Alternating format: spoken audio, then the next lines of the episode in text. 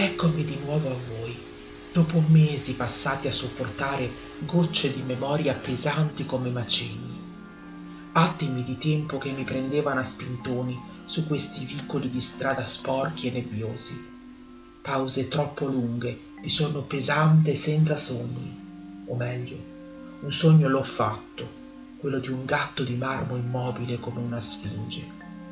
E in tutto questo io ho atteso dietro allo spioncino malfermo della porta, immersa nel fumo denso dei ricordi, pensieri oscuri e cupi più che malinconici. Ho atteso che le bianche tende la smettessero di ondeggiare al vento nella stanza chiusa e che quel vecchio paio di scarpe dai tacchi rotti non mi parlasse più di vecchi tempi felici. Ma ancora una volta la mia attesa è stata inutile Ancora una volta è stato l'improvviso risveglio in un freddo letto a riportarmi qui. È già autunno. Quanto posso aver dormito? Poso i piedi nudi a terra, afferro la vestaglia posata in fondo al letto. Di fronte a me lo specchio mi rimanda l'immagine della donna che ero, elegante e corteggiata. Non uscivo mai dalla mia stanza senza profumo e gioielli quanti uomini ho deluso con la mia voglia di indipendenza, quante richieste di matrimonio rimandate al mittente, complice un libro da restituire. Mi dispiace, ma possiamo sempre rimanere amici, dicevo con un accenno di sorriso. E loro, gli uomini, che esseri strani, con quella loro chiassosa allegria piena di finzione, con il loro sorriso ormai spento, uscivano dal mio salotto senza nemmeno salutare. Bastava un mio no per non rivederli mai più. E bastò qualche anno per ritrovarmi senza amici. Fu così che mi resi perfettamente conto di possedere una capacità innata che superava di gran lunga la mia riconosciuta bellezza. Era la capacità di offendere le persone. Per un sogno pazzo quello di volermi innamorare. Io sono Madame Valover e questa è Radio Tenebrose Presenze. Il desiderio di parlare con i morti nasce con l'uomo. È la vita che inesorabilmente spinge la curiosità verso lidi inaspettati e forse troppo bui per poter essere affrontati senza il conforto di una lampada accesa.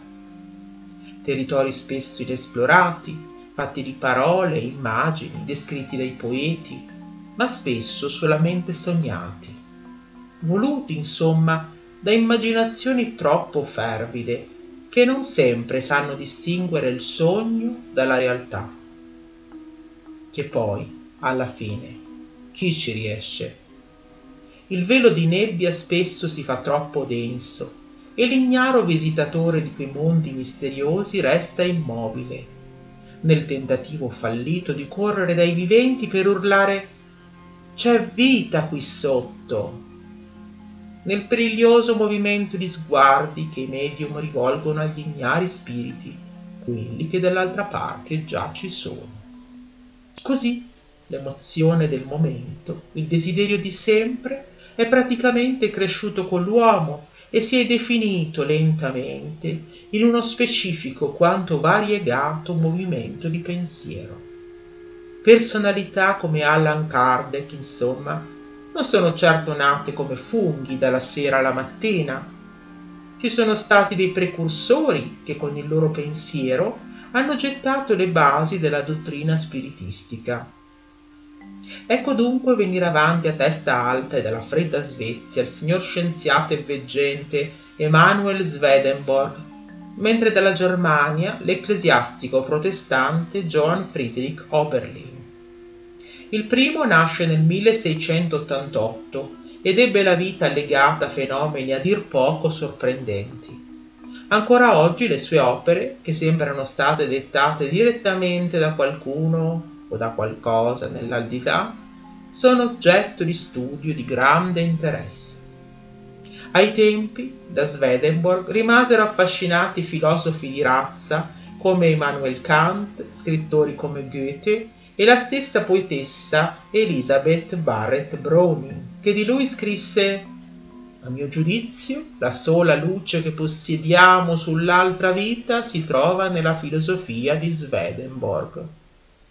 Egli fu anche consigliere del re, insegnante di teologia all'Università di Uppsala e sembrò aver ereditato dal padre la capacità di vedere le cose che non ci sono. Da sempre molto incline ad un certo tipo di studio che potremmo definire matto e disperatissimo. Il giovane Emanuel aveva una grande passione per la scienza e fu artefice di moltissimi prototipi, alcuni ancora oggi esposti presso il prestigioso Museo Smithsonian di Washington.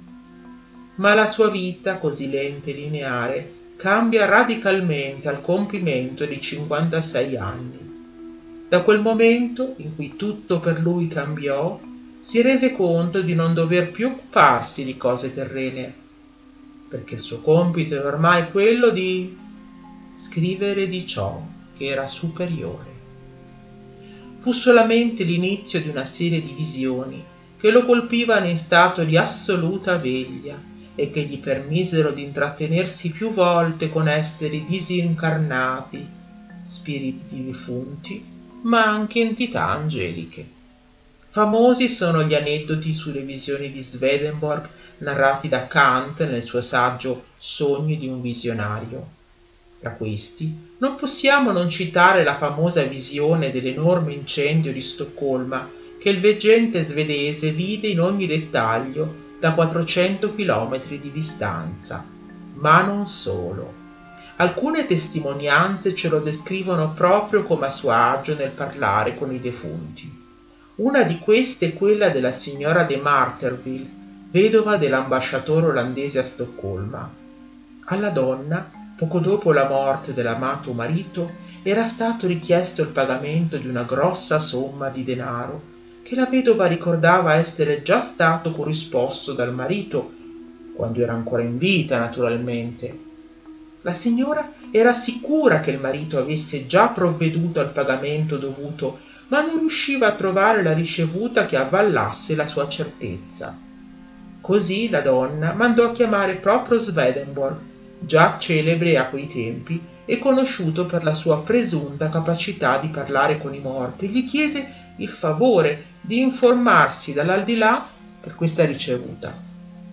Tre giorni dopo Swedenborg tornò a casa della vedova, che nel frattempo aveva invitato alcuni amici per il tè e davanti a tutti disse che aveva parlato non solo con il defunto marito della padrona di casa, ma anche di aver ricevuto da lui in persona, si fa per dire, precise indicazioni logistiche che avrebbero rapidamente consentito il ritrovamento della ricevuta.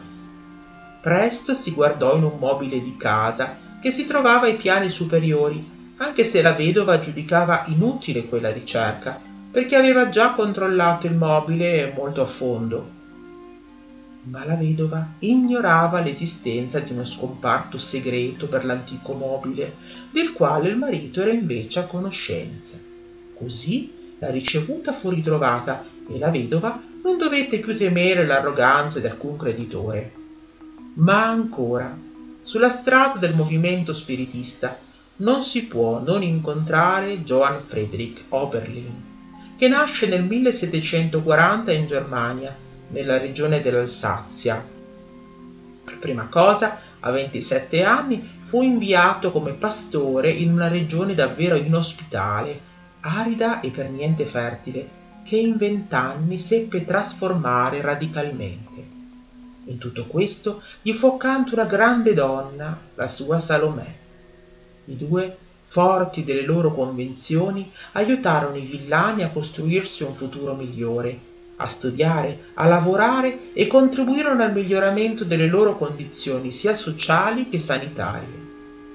E in tutto questo si mossero alcuni fenomeni suggestivi, legati a precisi momenti della vita di Oberlin.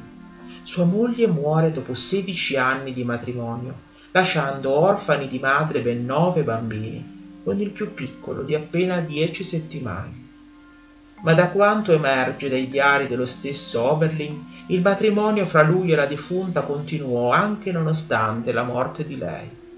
Sembra infatti che Salomè gli abbia continuato a parlare, mettendoli in guardia contro persone e possibili avvenimenti infausti, e che raccontò al marito della sua condizione e di quella di molti altri defunti, malinconici per il distacco dalla vita e dalle persone care.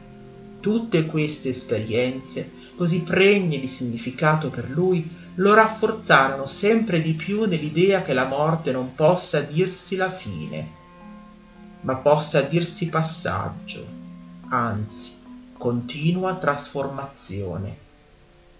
In una sorta di dialogo fra le due sfere, quella dei viventi e quella dei trapassati, non certamente separate, ma in continua comunicazione. Oberlin riteneva insomma di aver scoperto il canale, di aver spalancato una porta spesso soltanto accostata, ma mai chiusa. Quale sarà la prossima salita verso residenze più alte? amava scrivere nelle sue memorie. Qualcuno dopo di lui raccoglie la sua testimonianza e così, esattamente come Oberlin fece con le terre desolate in cui operò come pastore, altri proseguirono sulla strada dello spiritismo. Perché la via è anche questo, lastricata di segni che aspettano solo di essere visti.